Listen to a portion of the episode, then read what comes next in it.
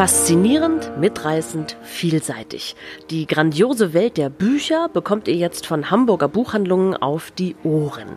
Vielfalt statt Mainstream, unabhängig und inspirierend. Einmal im Monat hört ihr die Folge einer jeweils anderen Hamburger Buchhandlung mit Interviews, mit Buchempfehlungen und Veranstaltungstipps und vielem mehr. Seid gespannt!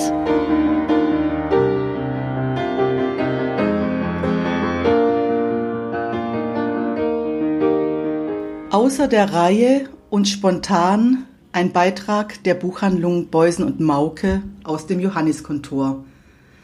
Direkt hinter dem Rathaus, in dem im Moment die großen Entscheidungen getroffen werden müssen, die uns alle betreffen. Bis mindestens zum 20. April bleiben die Ladengeschäfte geschlossen. Es ist ein eigenartiges Gefühl, das Arbeiten in diesen Tagen in der Buchhandlung. Die Ladentür ist zugeschlossen, die Arbeit strukturiert sich neu und wird erstaunlicher und natürlich auch glücklicherweise nicht weniger. Ein Blick durch unsere großen Fenster hinaus zeigt sehr deutlich, dass nichts so ist, wie wir es gewohnt sind.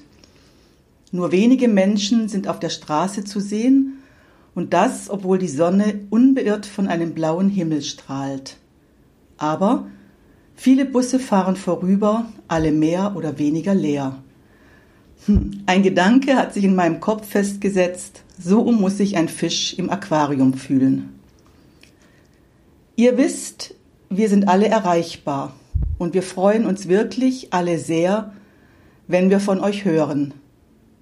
Da spreche ich sicher im Namen aller Buchhandlungen, die an Hörstoff beteiligt sind.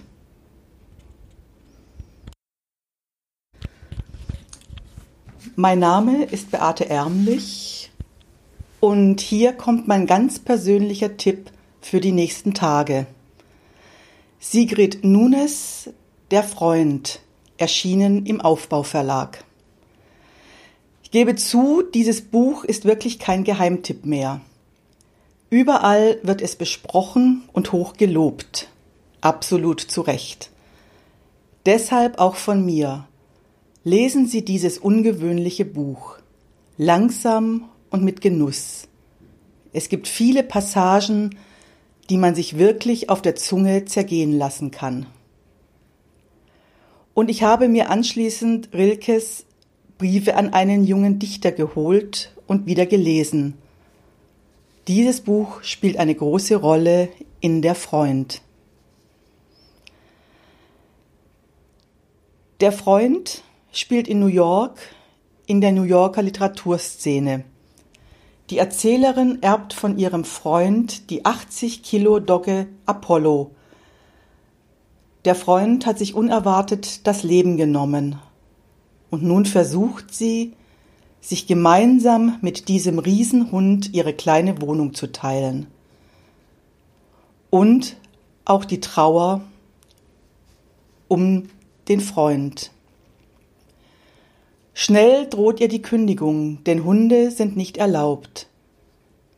Sie verdrängt das alles. Die beiden trauern gemeinsam und zum Trost liest sie Apollo aus den Briefen an einen jungen Dichter vor. Das ist die eine Ebene dieses wunderbaren Buches. Die andere Ebene sind die Exkurse in die New Yorker Literaturszene. Beide unterrichten Literatur, beide haben mit mal mehr und mal weniger interessierten Studentinnen und Studenten zu tun. Beide haben beziehungsweise hatten natürlich einen ganz anderen Blick auf die Welt als ihre Mitmenschen. Es gibt viele literarische Bezüge und sehr empfindsame Momente. Ein kurzes Zitat. Was denken Hunde, wenn sie jemanden weinen sehen?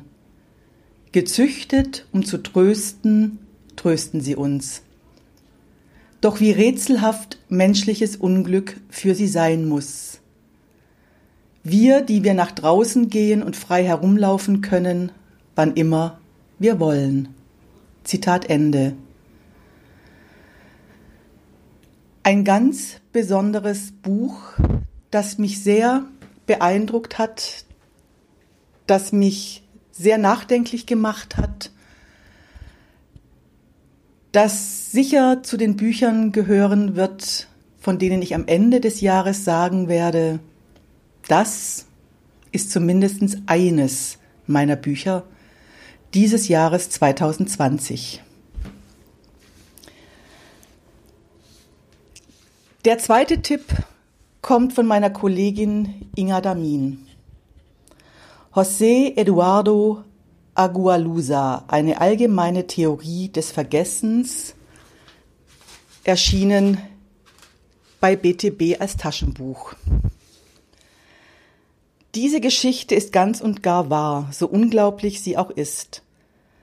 Am Vorabend der angolanischen Revolution geht die junge Ludovica freiwillig in die Isolation.